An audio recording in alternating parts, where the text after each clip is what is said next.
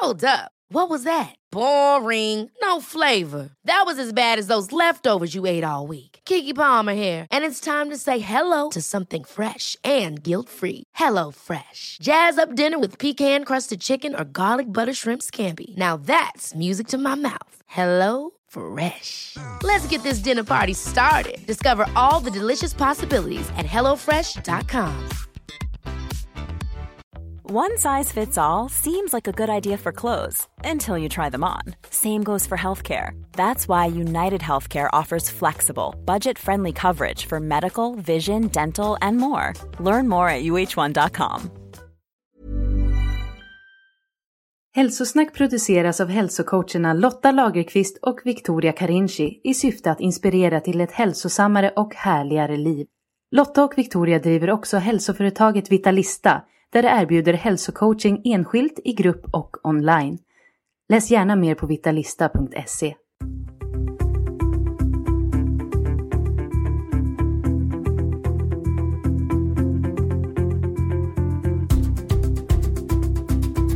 Hej Lotta! Hej Victoria! Och hej till dig som lyssnar och varmt välkommen till ett nytt superhärligt avsnitt av Hälsosnack. Ja, vad härligt att vara tillbaka. Ja men Victoria, apropå dagens avsnitt, har du onanerat idag då? Nej, det har jag inte. Men du Lotta, hur har det gått med onanin för dig? Du blev ju väldigt inspirerad och kunde knappt vänta på att bara få sätta i bilen och köra hem efter att vi hade spelat in det här avsnittet. Har du kommit igång? Ja, men jag kan säga så här att jag har kallbadat i helgen i alla fall. nu undviker du ämnet tycker jag, det ja, känns som. Jag känner mig inte riktigt bekväm att prata om det här, men det ska vi göra eh, i avsnittet, eller rättare sagt Johanna Hector ska prata mer om det här. För även om vi börjar här öppnar med lite sex här så är det här som porr för oss för det handlar nämligen om dagliga rutiner eller ritualer. Ja, för att vi har ju, det är ju en av våra frågor som vi ställer till alla våra gäster om de har någon daglig rutin för det tycker vi är så härligt och inspirerande att få lyssna på. Och här har vi ju träffat eh, Johanna Hector då som är alltså queen av eh, morgonrutiner och ritualer. Så att vi har ju liksom ett helt avsnitt nu om ja. massa härliga dagliga rutiner, meditation, kallbad, det är det ena Yoga, efter det andra. Ja. andningsövningar, you name it. Är ja, det något som hon inte härligt. gör? Ja. Nej, så att vi går väl direkt in och lyssnar på fantastiska Johanna. Tycker ja, jag. Det gör vi. För nu sitter vi här på en, en innergård i Stockholm city och det både blåser och börjar regna. så att nu bara över till avsnittet. Precis. Over and out.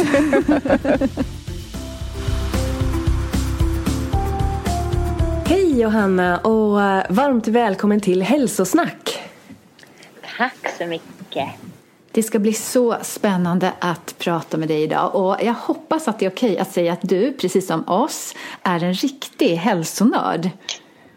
Eh, Kanske? Eh, ja, ja. Eh, ja, jag är sjukt intresserad av eh, både kroppen, knoppen och själen. Så ja, ja, det kan jag räcka upp handen och säga. Ja, men vad härligt. Men kan inte du, innan vi börjar gå in på dagens ämnen, så kan inte du bara presentera dig först för de lyssnare som inte vet vem du är och vad du gör? Åh, detta är min svåraste fråga. Men vad jag är? Jag, ehm, jag jobbar med eh, yoga. Eh, det är liksom mina rötter, det är min bas, det är det jag alltid kommer hem till. Jag har grundat eh, global yoga så där en yogaskola där vi utbildar yogalärare över hela Norden. Eh, och sen har jag också skapat eh, Soulwork Club som är eh, onlinebaserad eh, träning för kvinnor framför allt. Eh, och sen så jobbar jag eh, med klasser, retreats eh, och eh, personlig träning, coaching. Så ja, det mesta inom hälsa så länge det är med själ så är, räcker jag upp handen och är med på ett eller annat hörn. Och ah. sen är jag också eh, just nu hemma med min dotter Soleil på eh, sju månader som precis var på väg till sin nya favoritplats här i hemmet. Det är en kruka fylld med jord. Så vi har absolut inte barn. Hon är snabb som attan. Så jag har tre döttrar hemma. Eh, och varav då den minsta nu är sju månader. Så det är yoga in real life kan man säga. Eller hur, den hö högsta formen av yoga. Eh, ja. Familjelivet. är det inte så? jo, så är det verkligen. Och eh, ja, det, jag är så tacksam för att jag får praktisera eh, yoga på det här sättet. Det gör mig verkligen till en mer ödmjuk utbildare, lärare och eh, ja, bättre coach på alla sätt och vis. Mm. Och nu sitter du här och dubbelarbetar för både eh, vara med i en intervju och ha din sju månaders bebis bredvid dig. Ja. Split focus. Ja. ja. ja, men det är det. Ja, ja, jag älskar det. Det, är, det blir väldigt eh, lekfullt och lustfyllt. Ja. Jag tyckte vi hörde en liten gullig nysning nyss så att hoppas vi får lite fler sådana här mysiga bebisljud i podden ja. och njuta av. ja. Bonus idag. Ja. ja, vad härliga ni är. Tack. Ja, men du eh, Johanna, vi har ju eh, förstått att eh, du verkligen tar eh, morgonrutiner på allvar och att du älskar dagliga rutiner precis som vi gör. Det är ju faktiskt en av våra stående frågor här i Hälsosnack. Jag vet inte om du har lyssnat på Hälsosnack tidigare men eh, i slutet så frågar vi alltid vår gäst oavsett vad ämnet för dagen har varit så frågar vi ju om de har någon daglig rutin som de gör och som de mår bra av. För det tycker vi är så härligt och inspirerande. Och sen så fattade vi ju att eh, med Johanna, herregud med henne kan vi ju prata ett helt avsnitt bara om dagliga rutiner. henne måste vi ha. jag, jag brinner ju verkligen för det här. Så att, eh, ja, jag skulle kunna prata i, i timmar om det. Ja. Men eh, vi tänker att vi inte ska prata eh, i timmar men åtminstone kanske närmare en timme om det här. Så jag tänkte kan du eh, berätta lite för oss om varför dagliga rutiner eller morgonrutiner betyder så mycket för dig? Vad du får ut av det? Eh, ja, alltså, först och främst så eh, jag älskar att lägga på eh, ordet en, en, en, ett vatten i ordet så att det blir en ritual av det. Det är väldigt viktigt eh, för mig. Eh, sen så är det ju ett ord men ord är väldigt betydelsefulla också. Rutin för mig det är någonting som görs på lite mer autopilot förhoppningsvis så småningom. Det är syftet med att ha någonting att luta sig tillbaka till som man gör oavsett om man känner för det eller inte. Eh, så det skulle jag säga, det, det viktiga med och, och, varför jag tycker det är så viktigt med rutiner är ju just för att, att det är någonting dagligen, många bäckar små har man säkert hört talas om. Det är det som gör skillnaden. Det spelar ingen roll om du gör någonting i 21 dagar och sen aldrig mer igen. Och jag har, men väldigt tidigt i livet så blev jag väldigt intresserad av hälsa och olika former av rutiner. Jag vet, jag älskade de här tidningarna som min mormor hade och min mamma hade om de här olika liksom, må bra, vad de här tidningarna nu hette. Där det var så här, sju dagar till det här och 21 dagar till det här. Och jag har alltid haft en förkärlek för så här strukturer i livet. Så att då kom jag tidigt in på att göra de här olika flödena och schemana utmaningarna där man gjorde ett, eh, en viss sak till exempel i 21 dagar. Eh, började kanske varje dag med varmt vatten och citron till exempel. Men sen så pallade jag aldrig hålla ut i det utan det blev att jag gjorde liksom massa sådana här saker fast jag gjorde bara dem i de här sju dagarna eller 21 dagarna. Och sen behövde, svängde min eh, liksom, eh, pendel så himla långt åt andra hållet. Så jag fick rebella mot den här rutinen som jag hade gjort i 21 dagar. Eh, säga att jag kanske inte åt socker på 21 dagar. Nej, men då överåt jag lösgodis på dag 22 sen. Ehm, så det var, då blev ju inte det en rutin som var hållbar. Så jag brinner verkligen för rutiner som är hållbara, som vi kan göra långsiktigt för det är då rutiner funkar. Och för mig behöver de då ha en själ, att det behöver vara lustfyllt samtidigt. Något man längtar efter att göra, något som känns som att oh, jag vet att det här får mig att må så bra, får mig att känna mig stark, energifylld, i kontakt med livet. Och då behöver det ha själ och det är ritualer för mig. Eh, så, eh, och det ligger dels också i min eh, personlighet som jag säkert tror att många andra kvinnor också kan relatera till. Att vi har lätt att vara ganska hårda mot oss själva. Gå in i det maskulina av att bara göra saker. Eh, för att vi har bestämt att vi ska göra det och det. Nu har jag lovat mig själv det här och sen får vi dåligt samvete för att vi inte gör det till exempel. Mm. Mm. Ja, jag håller helt med. Jag tycker att det var jättebra hur du beskrev, liksom, för ordet rutin på svenska är inte så charmigt egentligen. Jag tror att det har liksom blivit översatt så här daily routines från engelskan och det låter lite mjukare och lite härligare och sen på svenska så blir det ja. daglig rutin och rutin är ju faktiskt inte så himla skärmigt så att jag tänker att eh, en eh, ritual är kanske ett bättre ord. Det ger det lite mera djup och inkänning. Ja, man kanske får känna in... Eh, det är inte att det behöver vara bra eller dåligt. jag tror att det är viktigt att eh, när man lyssnar på det här att känna in men vad är jag i behov av? Är jag redan väldigt strikt och hård mot mig själv och har Alltså, om det funkar så ändra inte det. Alltså, det är det första jag skulle säga. om det funkar för dig med ritualer och eh, rutiner och det ordet så kör vidare på det. Men om du känner att det är något som saknas eller det inte blir att du inte får till de här rutinerna som du sätter upp för dig själv eller du blir stressad av dem eller du känner liksom dig instängd av dem eller pressad av dem. Ja, men då skulle jag vilja bjuda in dig till att men då är kanske ritualen mer för dig. Och, och, och så är det inte för alla. Så att det är inte rätt eller fel. Det är bara jag tror att vi har olika behov eh, beroende på hur vi är som människor, beroende på vilken fas i livet vi är i. Och generellt så vågar jag säga att kvinnor eh, västerländska kvinnor på 2000-talet behöver mer ritualer, inte mer rutiner. Mm. Och jag tänker du själv nu när du har en liten bebis och du har ju två döttrar till. Eh, förändras dina rutiner liksom nu, att, eller dina ritualer? Eller hur påverkar ja, gud, ja. du anpassar ja. liksom efter livet? Ja, det, det var en nyckel för mig och den har tagit mig typ sex år eh, från dess att min äldsta dotter är eh, sju och ett halvt Eh, så när hon föddes då förändrades ju hela eh, mitt sätt att eh, strukturera min vardag på.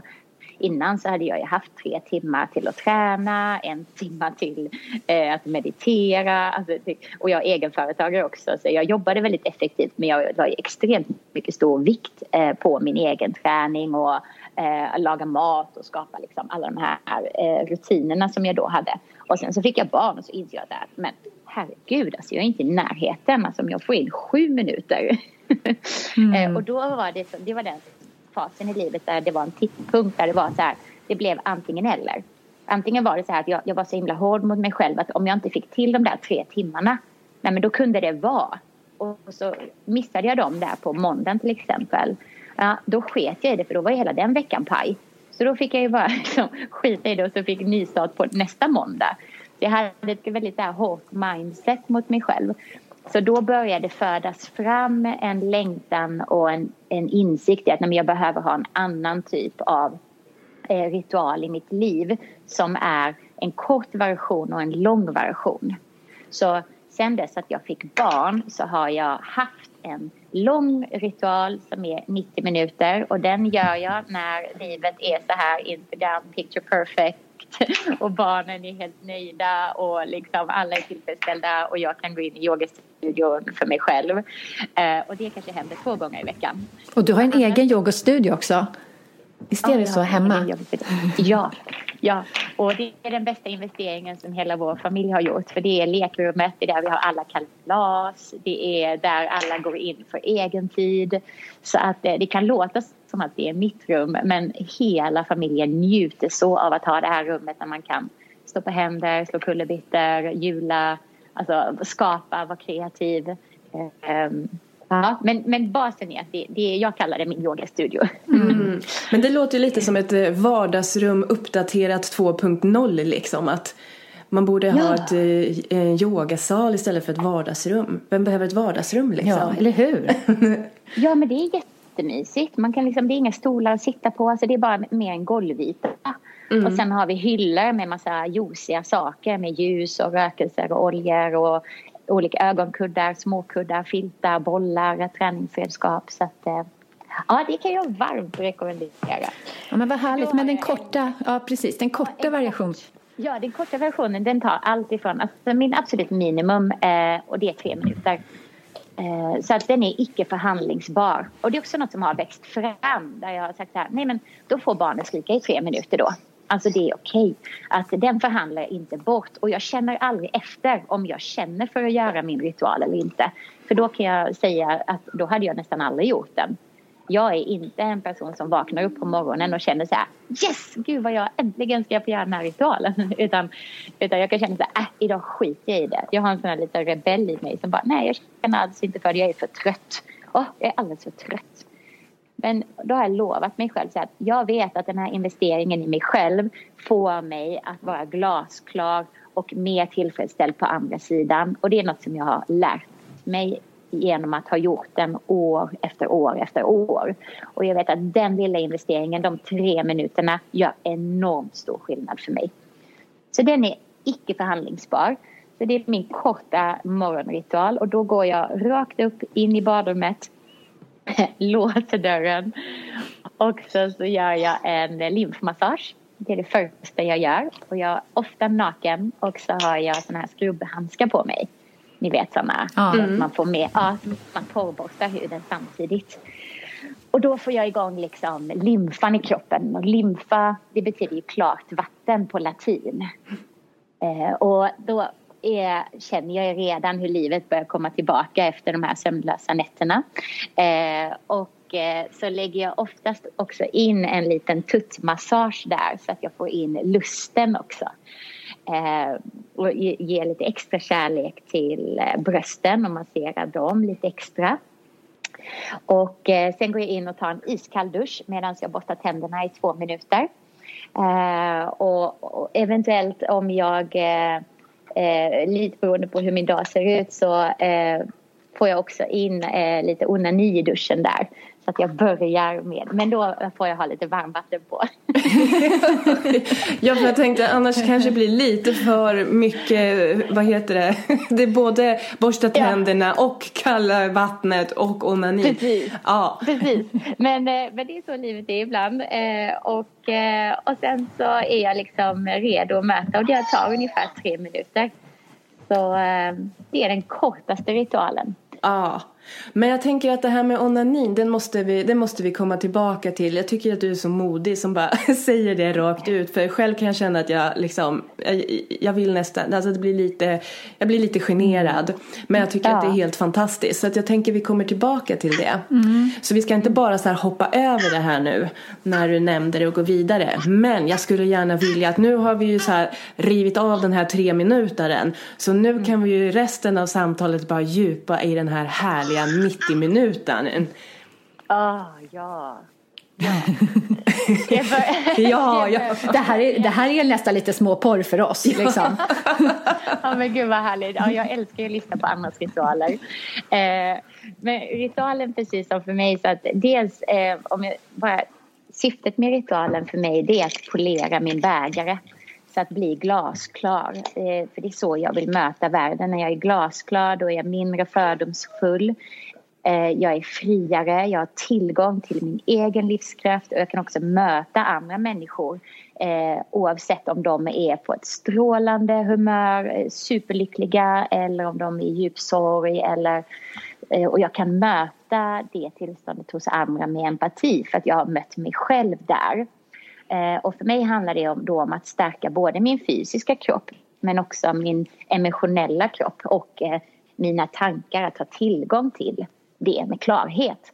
Så det är liksom hela basen och syftet i min ritual. Så då börjar jag igen och gör en längre lymfmassage eh, och tar den kalla duschen. Den gör jag alltid.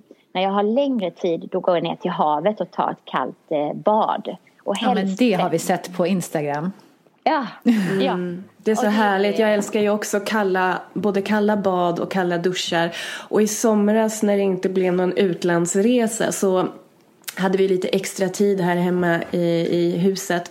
Så min man han byggde ju en utedusch eh, en liten uteduschkur kan man säga att det är till mig. Så att eh, dit går jag fortfarande och tar eh, kalla morgonduschar och det är verkligen något det är något speciellt för att, att ta den där kalla morgonduschen inomhus i badrummet, det är en sak. Men att bara tassa ja. ut på gräsmattan och utomhus.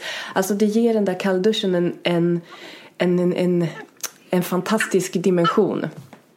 När man ja, inte får vara vid havet. Ja, nej, ja, jag är inte så nära Men det är också havet. någonting helt fantastiskt med vatten i naturen. Precis, mm. vatten som flödar, som du säger, en dusch.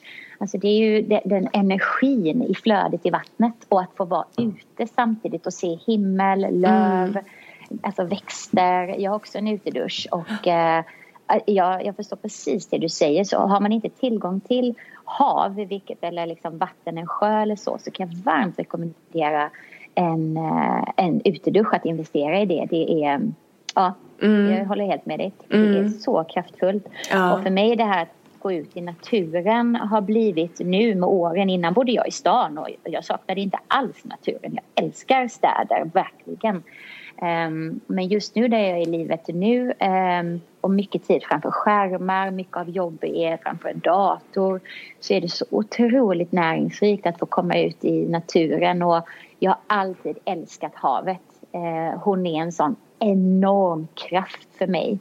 Eh, så att få gå ut, titta ut över horisonten, få ta några djupa andetag och sen bara gå rakt ner i havet och simma en runda. Eh, det finns ingenting som får mig så närvarande och så glasklar som det. Mm. Det är, det är jättehärligt. Ja, så att, och om det är väldigt kallt eh, då brukar jag hålla mig nära stegen eller om jag, om jag är själv, jag är oftast själv. Så då brukar jag inte simma iväg, eh, det är en sån säkerhetsgrej bara. Eh, men annars att simma och få röra sig är, är enormt. Och sen brukar jag gå upp och så gör jag ofta solhälsningar eller någon dans och helst naken.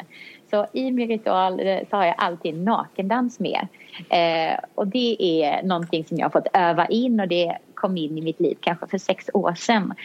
Och det är för att komma i kontakt med lusten och njutningen och leken. För mig som jobbar med träning så är det att träning särskilt de senaste åren så ska träning vara så jädra funktionellt hela tiden.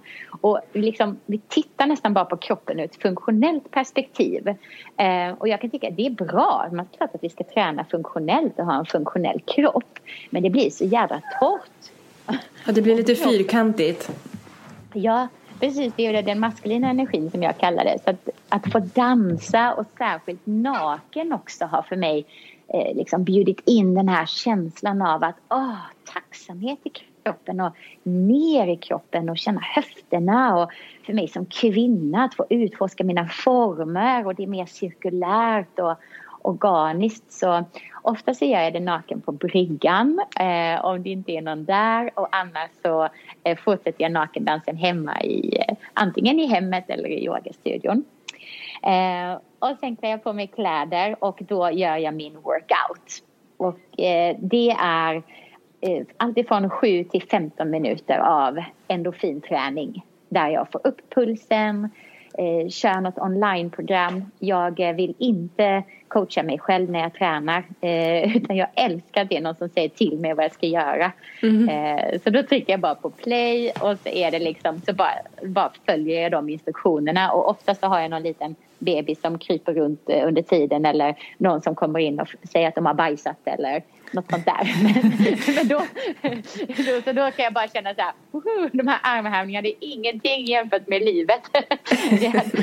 de här armhävningarna, de här burpeesarna, det är det enkla liksom, det är den lätta utmaningen. Ja. Och så, så då känner jag mig liksom verkligen hur jag blir stark. Eh, och den känslan är, ja jag älskar den känslan av den styrkan av att livet kommer mot mig som en våg. Men det är det som är så härligt med, ja, men det är så härligt med träning att man, liksom, man, man, man stärker kroppen men samtidigt så blir man mentalt stark också. Liksom att man oh. får en mental styrka, precis som du säger. Man kan stå emot vad som helst. Ja, det är det. Det är den styrkan och att få känna den genom sig. Att det inte är antingen eller utan det är både och. Att det är ju inget, inget barn som kommer in och stör min träning. Utan de kommer ju in, det är ju en extra vikt Alltså det är ju någon som bara säger så här, här har du 10 kilo till, bara bam, träna nu då. Mm. och så kan man liksom få att man växer i utmaningen. Eller jag känner det, jag växer med utmaningen. Ju mer livet ger mig, desto mer eh, får jag frigöra min potential i de här formerna då. Eh, så då så tränar jag svettas ordentligt. Eh, och nu är jag redo att gå in i andningsövningarna. Eh, inom yogan så kallar vi det för pranayama. Och de senaste åren så har jag dels jobbat med andningsövningar från Wim Hof. Det var också han som introducerade mig till de här kalla duscharna och eh, The Iceman som ni säkert har hört talas om. Just det. Mm. Just det. Mm. Så jag studerade med honom för några år sedan. Eh, så antingen gör jag eh, hans andningsövning eller den är ju också väldigt inspirerad av eh, en kille som heter Stan Groff eh, som eh, gjorde holotropic breathwork. Ehm, en väldigt intressant man. Eh, men det är liknande andningsteknik och man kan väl säga att det är lite som att hyperventilera. Det är inte den här långsamma meditativa andningen utan det är en andning där man verkligen syresätter och utmanar kroppen. Mm. Men du gör inte den innan du badar? Utan du gör den eh, efter? Nej. Ja, jag gör den efter. Ah. Eh, mm. Man kan ju göra den om man ska vara in i vattnet. Jag skulle säga, för mig är det inga problem idag att vara i havet i fem minuter.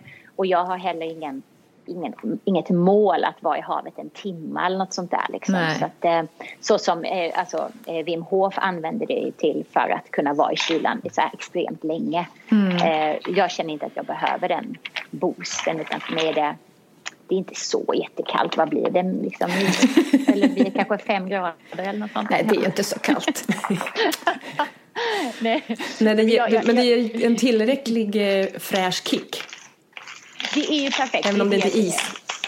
Det är precis det. Så ni får ta på en skallra. Den tar vi bort. Eh, nej, men, nej, så jag gör andningsövningen. För mig gör jag de andningsövningarna för att komma åt mitt undermedvetande. Eh, så att eh, jag kan känna i de andningsövningarna så gör jag det för att komma, komma in i mig själv, i min känslovärld, i min tankevärld. Eh, det är det som jag tycker är fantastiskt givande och det var så Stan Groff designade de här andningsteknikerna från början. Ja, de stärker immunförsvaret, ja, de stärker den fysiska kroppen också. Men vad jag tycker är så otroligt intressant det här är att de är så terapeutiska och man går in och får möta sig själv, man kan få release av friare känslor som sitter fast. Eh, ehm, och känslor som har kanske fastnat för eh, dagen innan eller en vecka sedan eller hela vägen tillbaka från barndomen. Så det är en extremt eh, kraftfull andningsteknik och jag tror bara vi kommer se mer och mer av den. Mm. Um, och det är ju många som inte har liksom kanske andats ett djupt andetag på flera år som, ah. som liksom ja men nästan alltså få lite panik av att andas, göra sådana här andningsövningar just för att det kommer i som kontakt med känslorna och det blir nästan överväldigande och, och lite läskigt. Jag tycker det är så viktigt det du säger där och det är därför, för jag kan tycka att det som i yogatraditionen till exempel, man gör inte den här typen av pranayama eller andningsteknik förrän kroppen är tillräckligt stabil. Nej. Alltså att man, man gör ju först det här yamas, niyamas, det är filosofin, det är de två första grenarna i yoga. Sen gör man asanas, alltså man stärker sin fysiska kropp så att man blir väldigt stabil, stadig som ett berg. Och när man är det, då gör man pranayama, alltså den här andningsteknikerna. För att om man gör det i fel ordning då är det lätt att man, alltså att man får en ångestattack eller att man flippar ut, att det blir för kraftfullt. Mm. Så det skulle jag verkligen säga att det är inget man ska dyka in i om man inte har erfarenhet. Jag tycker absolut att man ska göra det guidad med en lärare de första gångerna. Och det är därför jag gör det i denna ordningen. Att jag gör min, min ritual och att jag gör de här andningsteknikerna när jag känner mig eh, tillräckligt grundad i min kropp. Mm. Mm. Och vad gör du då när du inte gör Wim Hof-andningen? Vad, vad brukar du göra då för andningsövning och hur länge håller du på? Ja, men den gör jag mellan 20 till 30 minuter och, eh, och då har jag ett, eh, en, eh, en ljudfil av Stan Groff med Holotropic Breathwork som det heter. Eh, och där det är musik till, väldigt härliga trummor och sådär, där han guidar eh, hur jag andas och det är en som jag har praktiserat med den skolan tidigare. Um, men annars så andra dagar, man kan säga att det är ganska likt Wim Hof. Det är att man andas, in, man andas väldigt kraftfullt genom munnen. Och så håller man andan i olika perioder och så byter man lite fokus på in och utandning. Mm. Um, men, det, men det är bara att googla holotropic breathwork för de mm. som är intresserade av att gå djupare in i det. Det är ju en hel värld liksom. Mm. Vad är det för skillnad på att andas genom näsan respektive munnen? För ofta hör man ju att inom, liksom, inom yogan så ska man mycket andas in och ut genom näsan. Men sen så sådana här lite kraftfullare andningsövningar då är det ofta genom munnen. Vad, är, vad blir skillnaden? Ja, jättebra fråga. Det skulle jag också kunna prata om jättelänge. Men om vi tar ett, ett, lite kort förenklat svar så är det i holotropic breathwork och i Wim Hof-metoden. Där vill vi få en extrem förändring i andetaget. Så att man får ju in mer luft om man andas genom munnen. Om alla nu som lyssnar och ni också tar två djupa andetag genom munnen, in och ut genom munnen så och så slappna av kan man ju känna hur det fick en att känna sig. Och så tar man två andetag genom näsan.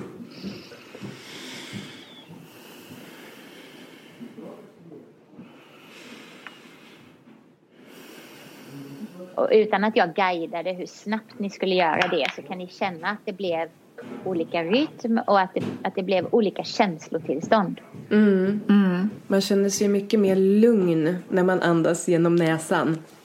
Ja, så när vi andas genom munnen då är det för att vi vill verkligen få in jättemycket syre och att vi vill chocka kroppen. Så det är en mycket mer, vad ska man säga, aggressiv form eh, av andning och som man jobbar med i syfte för att verkligen förändra tillståndet i kroppen till att bli mer aktiverat och aggregerat nästan, lite, lite eh, boostat så att man är hyperaktiv, hyperalert. Medans när vi andas genom näsan som man gör i yoga till exempel eh, och det finns också andra jätteintressanta metoder där man forskar på att vikten av att andas genom näsan det är ju för att lugna ner och sakta ner andetaget. Så kort sagt så skulle jag säga att holotropic breathwork, eh, Wim Hof, så vill man ju bara andas under de 20 minuterna. Sen vill man aldrig andas så. Det är som intervallsträning för att du sen ska kunna gå eh, fyra mil med enkelhet. Så att i vardagen, då vill vi andas bara genom näsan. Så eh, oftast när jag gör träning eller när jag sover till exempel, då tejpar jag munnen för att jag vill bara andas genom näsan. Det triggar ju igång det parasympatiska nervsystemet som får oss in i lugn och harmoni. Och vi vill ta så få andetag per minut som möjligt för att få ett lugn, lugna ner vårt nervsystem och att vi blir harmoniska, uthålliga, grundade. Så det är mm. två helt olika tekniker och vad jag älskar är att ha tillgång till båda. Mm. Och, och, väldigt många kan man säga per automatik andas genom munnen fast de inte vet om det. Mm. Så oftast är det ju det att vi andas på ett sätt som vi inte är medvetna om. Eh, andetaget är ju den teknik som både är utanför vår kontroll och i vår kontroll. Som är en bro till vårt undermedvetna, en bro till allt det vi gör när vi inte är riktigt närvarande och också en direkt superkraftfullt verktyg för att styra våra känslor och våra tankar. Mm. Ja, men det är så häftigt. Jag älskar att höra det här för att just andningen är så kraftfull. Det är så enkelt men så mm. otroligt kraftfullt. Ja, och det är så enkelt därför att ja, det, det är bara att stäng munnen, tejpa munnen, andas färre andetag per minut och du kommer få ett mycket mer hälsosamt liv. Eh, men det är så svårt för vi andas hela tiden. Liksom omedvetet. Och det är, den, det, det, är ju den vanan som är det svåraste att ändra av allt. Mm. För det är inte så att vi bara ska göra det i fem minuter och sen resten av de 23 timmarna och 55 minuterna så. Utan det är ju hur vi andas under de 24 timmarna som spelar störst roll. Mm, nej, och man märker ju direkt när man liksom tappar den här kontakten med sitt andetag, den lugna andningen när man är stressad. För då är det ju direkt det här att man, man nästan håller andan, andetaget går så himla grunt i kroppen, inte det här andas med magen och så att eh, då blir det nästan som en nedåtgående spiral. Att man liksom, man är stressad så man andas inte det där djupa andetaget och när man inte andas det där djupa andetaget så blir kroppen i stress. Ja, och sen så också det du sa om det här med kroppen, att träningen, att stärka kroppen kommer före. För att det är inte bara det att man ska, man ska göra kraftfulla andningsövningar utan också att man måste ju ha en bra hållning. Sitter man och sjunker ihop så får man ju inte heller utrymme att andas. Så att mycket när man jobbar inom yogan och får folk att liksom sträcka upp sig så kan det ju bli en otrolig skillnad på hälsan i stort när man får ett lugnare och djupare andetag. Exakt, och många av oss är ju så stela i alla mus alltså musklerna runt och andningsmusklerna, alltså musklerna runt bröstryggen, bröstkorgen, omhändertaga musklerna framme runt brösten, axlarna, nacken. Eh, så det är svårt för oss att ta djupa andetag, att man kan känna att jag vill andas in men det är stopp. Eh, och det är också det härliga med att träna och röra sig först och sen andas. Att vi har mycket mer, eh, när jag har jobbat med Anneli Pompe, en god vän och en fantastisk eh, liksom, äventyrare. Hon pratar ju jättemycket om vikten av att först få loss och få utrymme runt lungorna så att vi kan ta de där djupa andetagen. Eh, så att därför tycker jag att ja, kroppen är ju en nyckel. Mm. Mm. Ja, vad spännande. Så, så nu är vi efter andningsövningarna. Hur lång tid tar de ungefär då? Ja, men om jag, när jag lyxar till det så en, en halvtimme, 20 minuter, en halvtimme. Och det är ju tufft de här slags andningsövningarna så länge, eller hur? Ja. För det är ju inte easy peasy att köra den här holotropiska andningstekniken kan jag tänka mig. Nej, det är full on alltså. Det är, mm. det är riktigt ut, utmanande och Eh, det är, ja, det, det, det jag, många delar av mig själv som bara säger så här, sluta! Mm. det, dels är det liksom ego som bara, gud vad tråkigt det här är att ligga på rygg och bara andas, kan vi inte kolla Insta istället? Eller, ja. och sen är, det, det är så många lager av ego som blir uttråkat och sen är det liksom kroppen blir trött, att det, det kan lå, låta mysigt att ligga och andas men det är liksom jätteintensivt och mm. påminna sig själv om att andas så där djupt hela tiden. Det är, Eh, men det är jättehäftigt och det är värt det. Mm. Det har jag lärt mig. Så, så det, det blir att jobba med sig själv på många olika plan? Ja, ja, ja, gud ja, egot tjattrar ju nonstop så får, man, får jag andas ännu mer och lyssna på trummorna istället. Och sen blir det som en trans efter ett tag, jag skulle säga efter 15 minuter, då eh, krackelerar min, min kokosnöt, alltså mitt ego bara pallar inte längre. och då rinner sötman ut och då blir det den här känslan av att nej men alltså jag kan inte fatta att jag inte gör det här alltid. Det är så rikt och tillfredsställande och wow vilken tacksamhet och åh oh, gud vad jag älskar min man och mina barn. Och då rinner den här sötman till. Mm. och det är så häftigt. Mm. Härligt. Mm. This is Paige, the co-host of Giggly Squad, and I want to tell you about a company that I've been loving, Olive and June. Olive and June gives you everything that you need for a salon quality manicure in one box. And if you break it down, it really comes out to $2 a manicure, which is absolutely insane. It's also so easy to get salon worthy nails at home with Olive and June. The difference between how your nails used to look when you did them yourself and now with the Manny system is a complete game changer. The best thing about Olive and June too is it's a quick dry, dries in about one minute, lasts for five days, and full coverage in up to one to two coats. Visit oliveandjune.com slash perfect Manny 20 for 20% off your first system. That's oliveandjune.com slash perfect Manny 20 for 20% off your first system system. Ever catch yourself eating the same flavorless dinner three days in a row? Dreaming of something better? Well, HelloFresh is your guilt free dream come true, baby. It's me, Gigi Palmer. Let's wake up those taste buds with hot, juicy pecan crusted chicken or garlic butter shrimp scampi. Mm. Hello Fresh. Stop dreaming of all the delicious possibilities and dig in at HelloFresh.com. Let's get this dinner party started.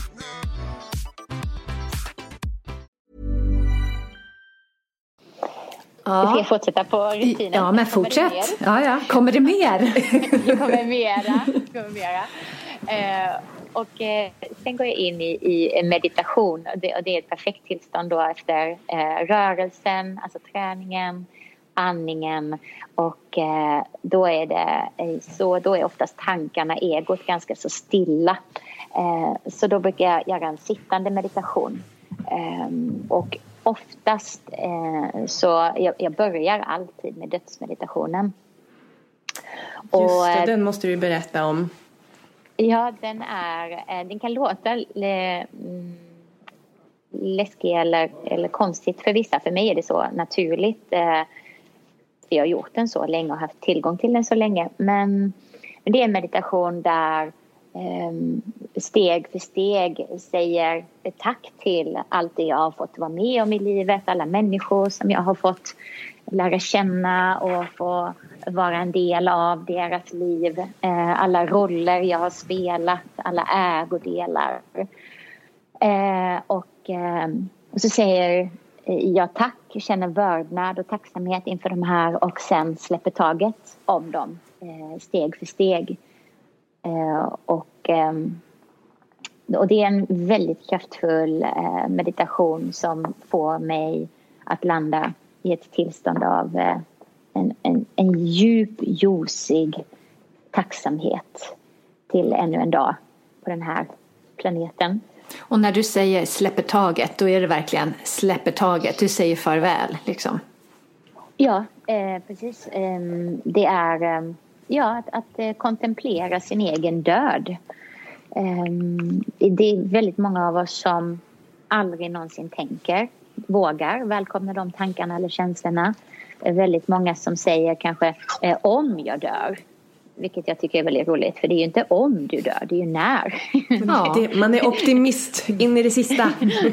ja, eh, att det är liksom något, jag tror att när vi, när vi lever så eh, då blir det, ja, men hela livet blir lite mer slentrian och vi har lättare att skjuta på saker, att jag gör det sen eller, eller nej det där vågar jag inte göra. Utan jag skulle säga att dödsmeditationen gör mig enormt tacksam och modig och ger mig en enorm tillgång till livets energi, livets mm. kraft. Mm. Det får mig att tänka eh. på, jag, jag, eh, jag har ju en helt annan karriär i bagaget eh, som jag pratar oh. om då och då och, eh, eh, och det har ju Lotta också. Vi eh, jobbade inom, vad ska man säga, affärsvärlden då. Mm. vad, vad, vad, berätta nu, var jobbar du någonstans? ja, jag jobbade ju på, på Coca-Cola. jag har bytt sida nu kan man säga. Men hur som helst, mm. så innan Innan jag började plugga på universitet så jobbade jag en sommar inom eh, äldrevården, eh, hemtjänsten. Och då hade jag cykel och så cyklade jag hem till de äldre i det här området där jag jobbade. Och jag tyckte så himla mycket om det jobbet. Jag tyckte så mycket om att komma hem till de här människorna och man lärde ju känna dem och man liksom blev en liten del av deras vardag.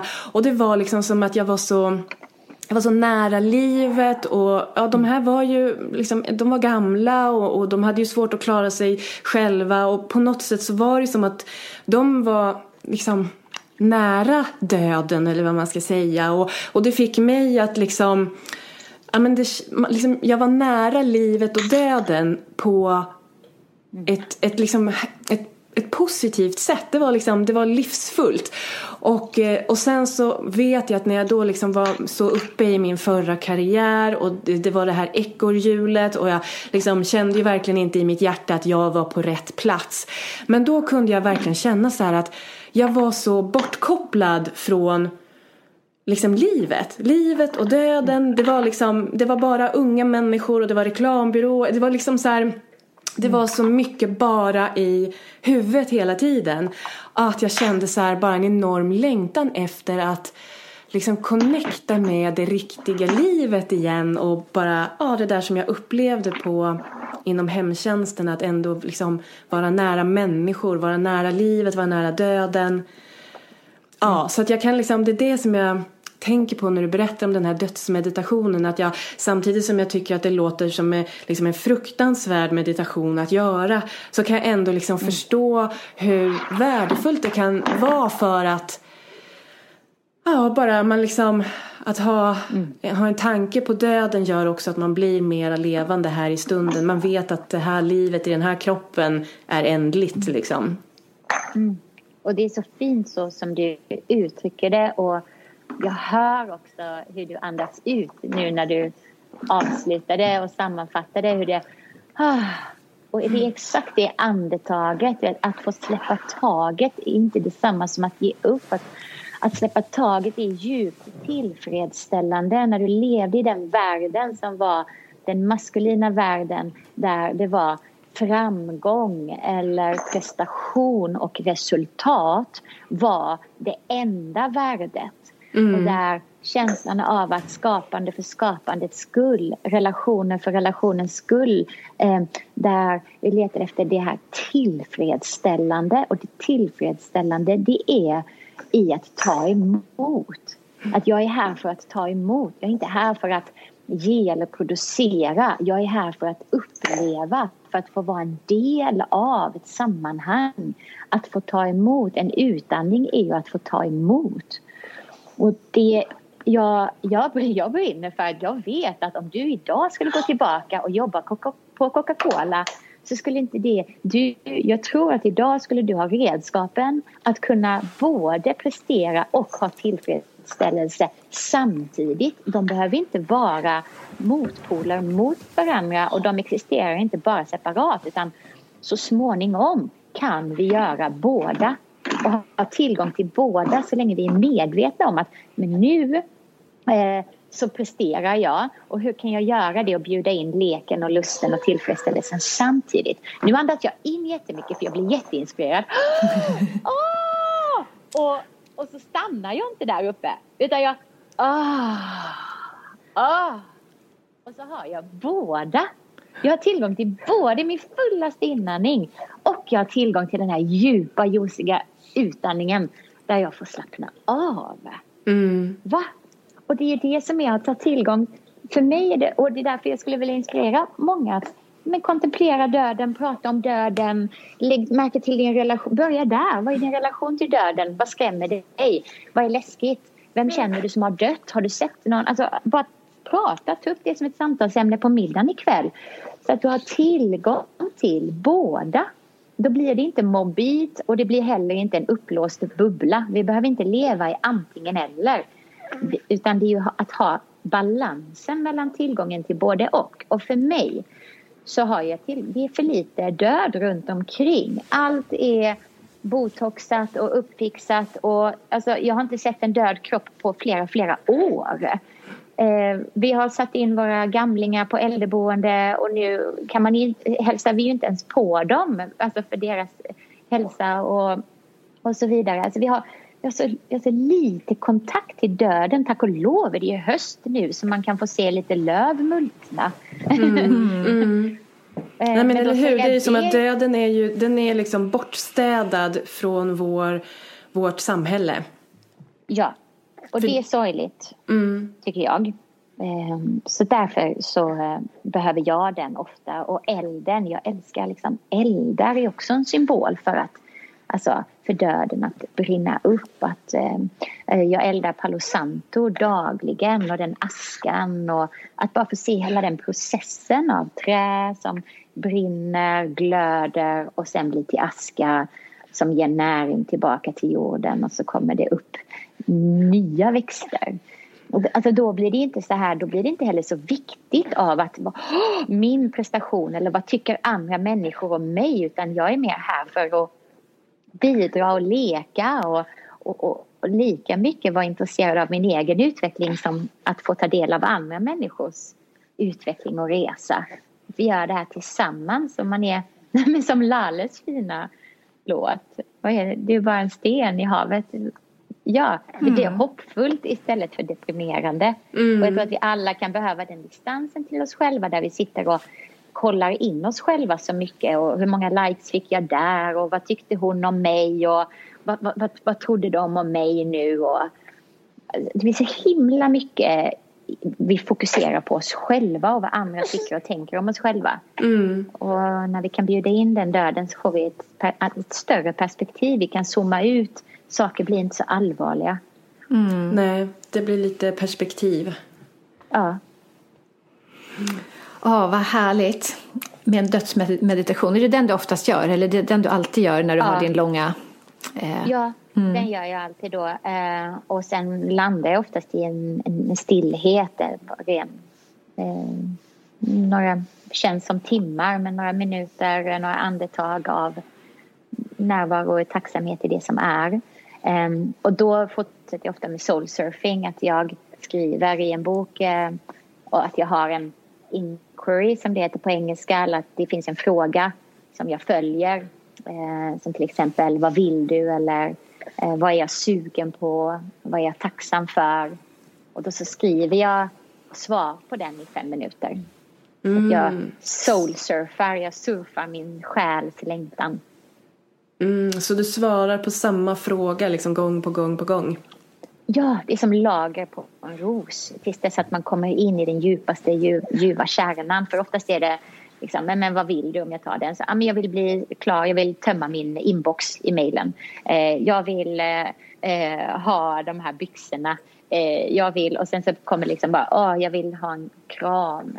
Jag vill vara frisk. Eh, mm jag vill kramas. Och så oftast kommer jag närmare och närmare min egen kärna och nästan alltid där längst in är det att jag vill, jag vill bli älskad för den jag är. så, men jag börjar oftast inte där utan jag börjar oftast i den här andra änden. Mm. Och så mm. kommer jag när, närmare och närmare mig själv. Så, att, um, så då, då gör jag det i fem minuter. Uh, och det är en jättefin ritual, den kan man ju göra när som helst och vi gör den ofta med barnen också. Att runt matbordet att vi tar en sån fråga och så vad är du tacksam för och så går man i cirklar liksom så får alla säga. Mm. Um, så den är en sån enkel men väldigt uh, härlig och fin att connecta med som man kan göra med sig själv eller med sina nära och kära. Mm. Och sen då, nu, nu är vi på spurten i den här eh, ritualen. För det, nu känns det som snart är det läggdags. Ja, precis, precis. Jag, jag förstår det. Det är därför jag Poängtera att jag har en kort ritual också. Eh, men då, så nu, då tar jag mig tid att verkligen onanera. Alltså nu är jag så sugen på att få dyka djupt in i en juicig onani. Om jag har tur ibland så jobbar min man hemifrån och kanske barnen sover på dagtid. Eh, eller vår minsta sover barnen i skolan. Eh, och bara få tid att ta på varandra, älska och sen avsluta. Det bästa efter att ha onanerat är ju att gå in i en yoga nidra. En, djup, en guidad djup avslappning. Mm. Så onani och yoga nidra. Och sen är jag klar. Sen är du klar. Då är du väldigt redo för världen. Nej men alltså då kan ju vad som helst hända och jag bara bring it on. Mm, ja men jag förstår det. Men nu pratade du om två spännande grejer som jag tänkte att vi vill djupa lite i här precis i slutspurten då. Och det är ju det här med onani då. Vad handlar det mm. om? Ja men så, så, som ni har sagt också att eh, vi är uppe i huvudet. För mig så har inte onani varit en naturlig del av, mitt, av hela mitt liv. Det är inte så att jag började att jag alltid har onanerat och att jag alltid har till, haft tillgång till min lust. Och det är nog därför jag brinner så mycket för det. Jag förstår att för vissa kvinnor är det helt naturligt och det är inget man behöver prata om för man gör det liksom hela tiden och det var all cred till er. Men för oss som känner att det är lite skamfyllt, det, det, liksom, man, det är pinsamt, man vet inte var man ska börja. Det där har, man, har vi inte tid för. att Onanera, vem är du? Nej, jag har viktiga saker att göra. Då så skulle jag vilja bjuda in dig på en resa, för det har varit min resa till Pussy Power. Eh, det började med att vi gick en, en kurs eh, online för en fantastisk svensk kvinna, Lovisa. Och hon öppnade upp helt nya universum för mig som jag sen fortsatte att eh, dyka in i där jag träffade eh, flera av dem som jag idag kallar min lärare i den feminina vägen. Och en av uppgifterna på den här kursen var att vi skulle onanera varje dag i en vecka. Eh, och sen så hade vi då ett eh, samtal veckan efter. Och det intressanta som jag observerade med mig själv under den här veckan var att jag hade sånt motstånd mot att onanera. Alltså det var det sista jag ville göra. Jag ville mm. verkligen inte göra det. Jag vek all tvätt. Jag städade, jag svarade på e-mails. Liksom. Jag ville verkligen inte onanera. Så helt så plötsligt blev du bara extremt städsugen istället? exakt, exakt. Allt, allt för att jag slapp göra det. Så till slut så fick jag liksom bara göra det. Jag var inte sugen. Det var totalt osexigt och liksom, att sätta igång. Eh, och det var lite som jag skulle beskriva löpning för mig. Att jag är aldrig sugen på det. Jag får liksom nästan lite surt eh, ta på mig löparskorna. Och så går jag ut och så är jag fortfarande, jag bara, ah, det är för kallt och usch, nej, och fy vad jag hatar löpning. Och sen när jag kommer tillbaka från löprundan så är jag helt lyrisk och bara, woho! Löpning is the shit. Det är samma relation till onani eh, som jag hade i början. Att Nej, jag kände inte för det. Det kändes som ett jobb. Till slut gjorde jag det bara för att det var en läxa. Och sen när jag väl eh, liksom var 70 procent in i eh, onanistunden så kände jag liksom att nej men alltså. Jag kände hur det bara, blodet började komma upp till kinderna, hur hela min kropp började mjukna och svullna upp på ett sätt som var enormt njutningsfullt. Och jag kände hur all stress flöt av mig. Den bara liksom rann av mig. Och jag kände en sån enorm närvaro i livets mittpunkt. Och sen blev allt bara djupt, djupt njutningsbart avslappnat. Och så var det bara som att bada i den här orgasmen. Och all den här liksom du har inte plockat undan disken och åh, lägg inte skorna i hallen sådär. Och, och, det liksom var bara 7000 mil bort. och då, det var som en nyckel för mig där jag kände aha, jaha. Det är det här jag saknar. Det är därför jag är sur och otillfredsställd. Och där jag tycker att min man, han räcker fan inte till någonstans. Men det är ju för att jag själv inte vågar gå in i njutningen. Jag är så uppe i huvudet. Jag har inte, hur, ska jag, hur ska jag kunna säga till honom hur han ska ta på mig eller tillfredsställa mig när jag inte själv ens vet? Då började jag utforska eh, liksom, min egen juvel som jag kallar henne. Eh, för jag tycker fitta, det är inte riktigt så bra ord och jag tycker vagina, det är lite, jag tycker inte vi har något bra ord på svenska. Eh, över snippa skulle jag inte säga till min man. Åh älskling kan du ta mig lite på snippan liksom. Det känns också jättekonstigt. Mm. Ja, det är det man pratar med med barnen liksom. Ja, tänk att det är jättekonstigt. Så nej, efter det, efter den veckan så, och än idag kommer jag ibland av det men varje gång jag kommer tillbaka till att känna hur det känns liksom ner i klitoris att, och att det är någonting som jag behöver kultivera. Och där tror jag att många av oss eh, liksom, vi har en felaktig bild av det. Vi tror att vi bara ska bli kåta av att, vi bara ska, att det ska komma naturligt när väl disken är gjord och barnen har lagt sig och allt är perfekt. Ja, men då ska bara, nu, nu! Mm. Nej, men det gör ju inte riktigt det. Aha! Nej. nej. Och att vi behöver säga så här, nej det är okej att man inte är sugen eh, och det är okej att man liksom känner så här, nej men sex är inte viktigt för mig men jag tror att då är vi det är någonting man behöver träna upp och kultivera speciellt eftersom att vi lever i ett så extremt prestationsinriktat samhälle. Mm. Eh, där, det, där vi är uppe i huvudet hela tiden och där vi knappt har någon aning om liksom, men hur känns din klitoris just nu? Har du ens, vet du hur du ska ha kontakt med den? Så många andra kroppsdelar, men hur känns mitt knä? Ja, det kan du säkert känna in. Och hur känns det just nu uppe i mitt hjärta? Eller hur känns det i magkänslan? Sånt pratar vi om dagligen. Mm. Men, men hur känns det i klitoris just nu? Kan du mm. känna alla de tusentals nerver som du har kontakt med där nere? Och kan du känna hur de kittlas hela vägen runt dina höfter och får det att bubbla till uppe i ditt hjärta? man har ju gjort ett antal kroppsskanningar men det är inte ofta man stannar till där. Eller hur? It's the shit. Alltså, ja. wow!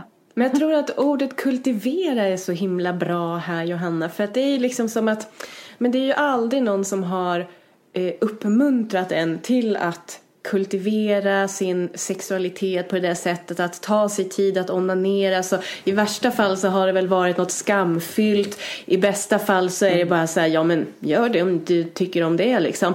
Men just det här att, att kultivera det och att sätta fokus mm. på det och, och liksom lysa lampan på det och bara, men det här det, det är liksom en del av ett, ett mustigt och njutningsfullt och och Tillfredsställande. Liv, ja. Mm, det är exakt så. Och jag vill verkligen lyfta här att det är ju för, jag gör ju det bara för min skull. Alltså det är inte för någon annans skull. Så det är inte att du måste göra det utan det, det är för att det är så det är vägen hem till dig själv.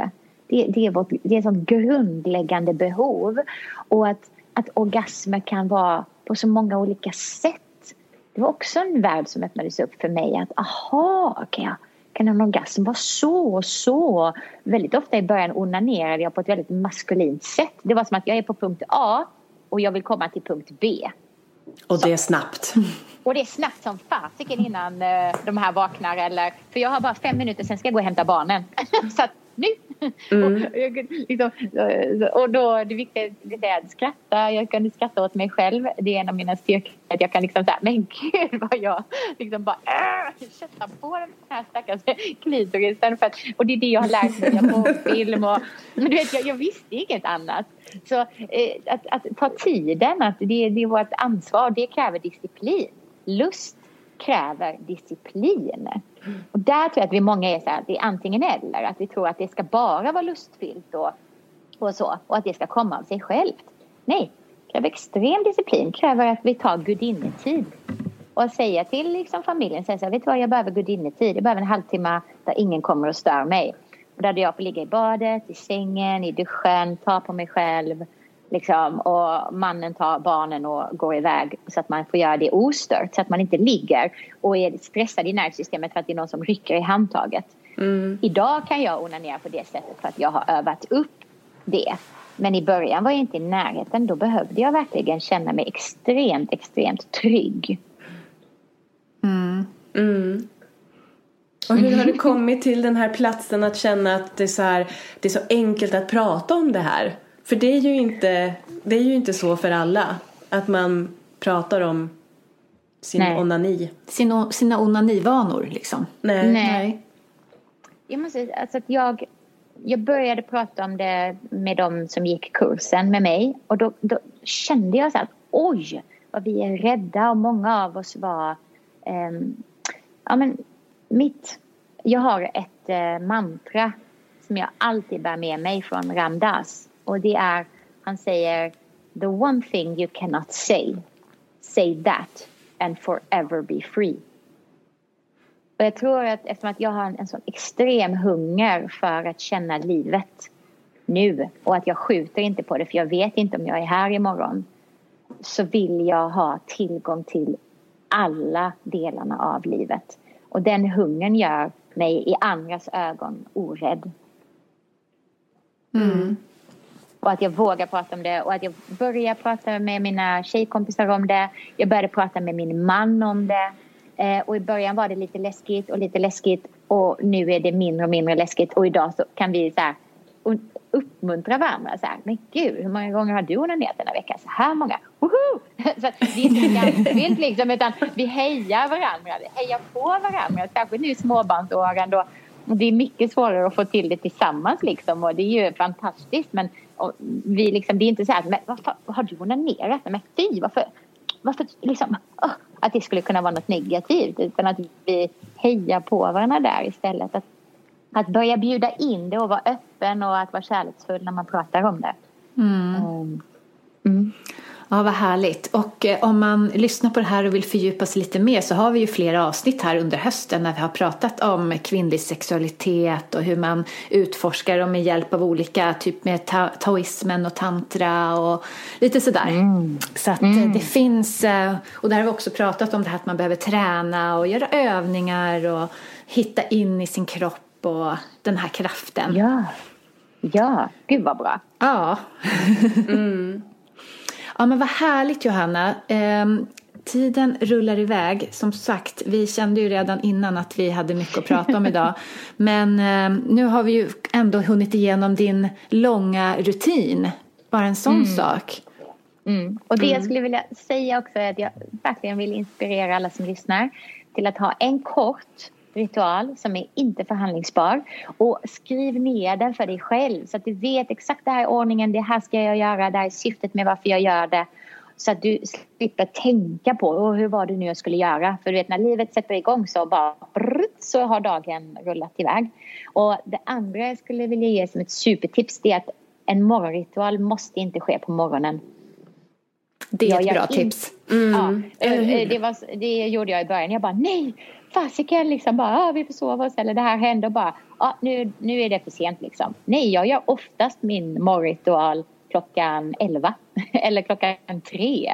Alltså det är aldrig för sent. Och min långa ritual, oftast gör jag den uppdelad över tre tillfällen under dagen. Att mm. jag gör lite här, lite där. Mm. Att det behöver inte vara i ett. Det behöver inte vara det första du gör på morgonen. Det är aldrig för sent. Busa, var, var tillåtande, var snäll mot dig själv och bjud in den liksom. Mm, och det är det som är så härligt för att man får ju faktiskt bestämma själv när man, vill, när man vill göra det och att man passar in det i sitt eget liv. Och för mig var det en, så här, en stor grej när jag insåg att nej men mig passar det inte att sätta klockan tidigt på morgonen för att gå upp och meditera. Och då är det liksom det som jag har hört att, och mycket inom yogan är det så här, men då ska man upp jättetidigt, gärna innan solen har gått upp liksom. Och så ska man sitta där och meditera. Och liksom, ja men det har passat mig vissa perioder men just nu så gör det inte det. Jag vill inte mm. kliva upp och sen sätta mig och liksom blunda utan jag vill komma igång med min dag. Och då har jag insett att för mig så passar det mycket bättre att meditera på, på kvällen. Då mm då ger det mig en chans att liksom lugna hjärnan efter en, liksom, en heter det, aktivitetsfull dag. Eh, jag varvar ner inför kvällen. Eh, ja, men så då, det känns jättebra för mig och då har jag bara så här, ja men just det. Jag får ju faktiskt bestämma ja. helt själv när jag ska meditera. Meditationspolisen kommer inte bara... Nej, den har inte dykt upp ännu utan så får jag göra för det passar mig just nu liksom. Ja. Så att man inte sätter så mycket regler och Nej, och jag hade också lite sådär också att eh, varje morgon skulle jag säga så. Nu ser inte mitt liv ut så. Jag undervisar på kvällar, då måste jag sova lite längre för jag prioriterar sömn på ett helt annat sätt. Eh, jag mm. yogar vissa månader och då är yogan min morgonrutin. Liksom. Så att, mm. Eh, och sen så, ja, en yoga nidra på eftermiddagen, det har jag faktiskt börjat med nu. Det är ju så himla skönt. Oh, ja, För jag har ju lite svårt, Victoria hon är master på att lägga sig och vila på eftermiddagen och bara här, slappna av 20 minuter, vakna upp pigg och fräsch medan jag bara du, du, du, du, du. Men yoga nidra, när man får guidning, det hjälper mig otroligt mycket. Kul. Ja, vad mm. kul. Ja, det har varit samma för mig. Jag är så sugen på livet. Alltså, jag, jag, så jag vill vara med om allting. Så att jag har jätte, det tog lång tid innan jag hittade en form av yoga nidra som jag kände var lockande. Men eh, nu är det, ja, det är det bästa som finns och det räddar mig verkligen nu när, med de här sömnlösa nätterna. Att veta, bara vetskapen av att men under dagen så kan jag ta, jag kan ta en yoga nidra på 20 minuter och få tillgång till den här djupsömnen och återhämtningen och det är inga pekpinnar utan det är liksom en ljusig, välkomnande vila som man inte kan göra fel. Mm. Mm. Men för de som inte vet vad ja. yoga nidra är, nu har du berättat lite här, men vad är, liksom, vad är poängen och vad är gemensamma nämnarna? Och nidra betyder sömn på sanskrit. Det är den yogiska sömnen. Och det finns olika skolor av yoga nidra. Det finns skolor som är väldigt strikta. Och sen så finns det den skolan som jag praktiserar. Den heter nidra shakti. Och det är den feminina formen. Och det är en form av, den är adaptogen, den yoga nidran. Det betyder att du får det du behöver och du kan inte göra det fel. Så det är en guidad 20, ungefär 20 minuter guidad djupavslappning som tar dig hem till dig själv. Ehm, man kan säga att eh, 20 minuter av yoga nidra är som tre timmar djupsömn därför att det är lite likt hypnos, har liksom liknande rötter och det går in och guidar hjärnan ner i djup avslappning så att vågorna i hjärnan går ner i ett tillstånd som är samma tillstånd som man mäter vid REM-sömn och djupsömn i alfa, eh, i deltavågor och tetavågor i hjärnan. Och de här vågorna, hjärnvågorna, de mäts också upp vid tillstånd av flow. Alltså i tillstånd där vi är extremt kreativa, extremt närvarande. Så det är väldigt häftigt för det är ett tillstånd av att där man kanske tror att man sover men eh, i de yogiska traditionerna så pratar man om att det kanske är egentligen ditt mest vakna tillstånd. Så mm. dels är det en powernap, en powernap med benefits. ja, perfekt. Härligt, som sagt, vi har mycket att prata om. Men, och nu, vi har ju två frågor som vi ställer till alla våra gäster. Nu har ju du svarat på den första i hela avsnittet om du har en daglig rutin eller ritual. Så, att vi tar den, inte den igen. Vi tar inte den igen. Nej, så här, då blir det två timmar Nej. långt avsnitt. Men ja. den andra frågan är om man bara kan eller får göra en sak för sin hälsa. Vad tycker du att man ska göra då? Få orgasm. Onanera. Det är du den första som säger här i Hälsosnack. Är jag? ja. Är det sant? Härligt. Ja, ja men det var spännande. Det var nytt. Annars har, har vissa saker liksom kommit igen eh, flera gånger. Men just att onanera har inte gjort det. Så det Nej. tycker jag det är Då tar bra vi det verktyg. till oss. Mm. Mm. Om vi bara ska göra en sak för vår hälsa idag så gör vi det. Ja. Mm. Bra. Heja oss. Ja. Toppen. Tack ja. snälla Johanna för allt eh, inspirerande som du har delat med dig av idag. Och jag tänkte om man vill veta mer om dig, var hittar man dig då? Eh, johannahector.com. Där delar jag med mig av eh, länkar till olika redskap. Eller Instagram, att eh, Johanna Hector. Och där, där får man följa dig när du gör dina ba kalla bad och när du gosar med bebis och sådär. Ja, i stories brukar jag dela av mig av eh, livet as I go. Eh, och, eh, och sen brukar jag dela ja, bad och ritualer i, eh, i flödet också. Så att, ah. ja. Mm. Tack så, så jättemycket, jättemycket för att du kom till Hälsosnack. Och tack för att jag fick vara med i det här ljusliga hälsosnacket. Ni gör verkligen skillnad tjejer. Tack. tack.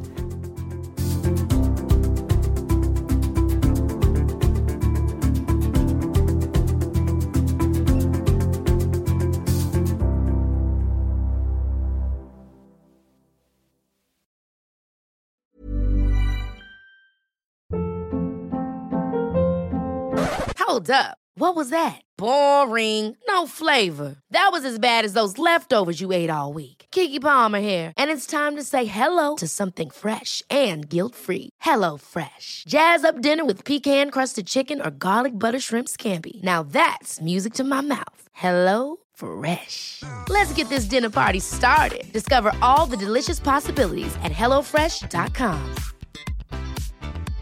Hey, it's Paige DeSorbo from Giggly Squad. High quality fashion without the price tag. Say hello to Quince. I'm snagging high-end essentials like cozy cashmere sweaters, sleek leather jackets, fine jewelry, and so much more. With Quince being 50 to 80% less than similar brands. And they partner with factories that prioritize safe, ethical, and responsible manufacturing. I love that. Luxury quality within reach. Go to quince.com slash style to get free shipping and 365 day returns on your next order. Quince.com slash style.